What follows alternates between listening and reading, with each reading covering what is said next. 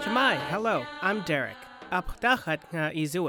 Welcome to the Alutiiq Word of the Week, a lesson in Alutiiq language and culture. This week's word is which means crab. In a sentence,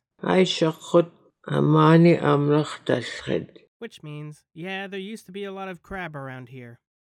Today, Alutiiq people enjoy eating Dungeness, Tanner, and king crab, but in the past, Kodiak's native people avoided these ocean scavengers. Crab live on the ocean floor where they eat carrion, including the corpses of the drowned. For this reason, crab were not a regular part of the traditional diet. This historically observed avoidance appears to be quite ancient. Although delicate, crab remains are not found in even the most exceptionally preserved archaeological sites. The association between crab and death is reflected in the traditional practices of Alutiiq whalers who harvested fat from human corpses to make spiritually potent whaling poisons. An historic account of this practice describes a whaler dressed as a crab removing a corpse from its grave. Like the crab that feeds on the dead, the whaler is using the corpse to secure a whale to feed his community. A mask with crab claws in place of a mouth, collected on a Fognac island by French anthropologist Alphonse Pinart, may be part of such a whaler's paraphernalia.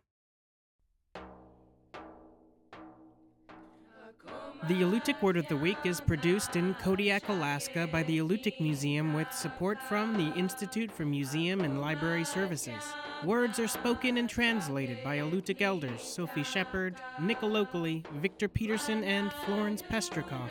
Lessons are written by the Alutiiq Museum with assistance from Kodiak Island Alutiiq speakers. Lessons are published in the Kodiak Daily Mirror each Friday. Subscribe to a weekly lesson email by visiting the Alutiiq Museum's website at alutiiqmuseum.org and find our podcast on Spotify, Apple Podcasts, Anchor, or wherever you get your podcasts. To learn more about the Alutiiq language, please visit alutiiqlanguage.org. Quyanaa. Thank you for listening.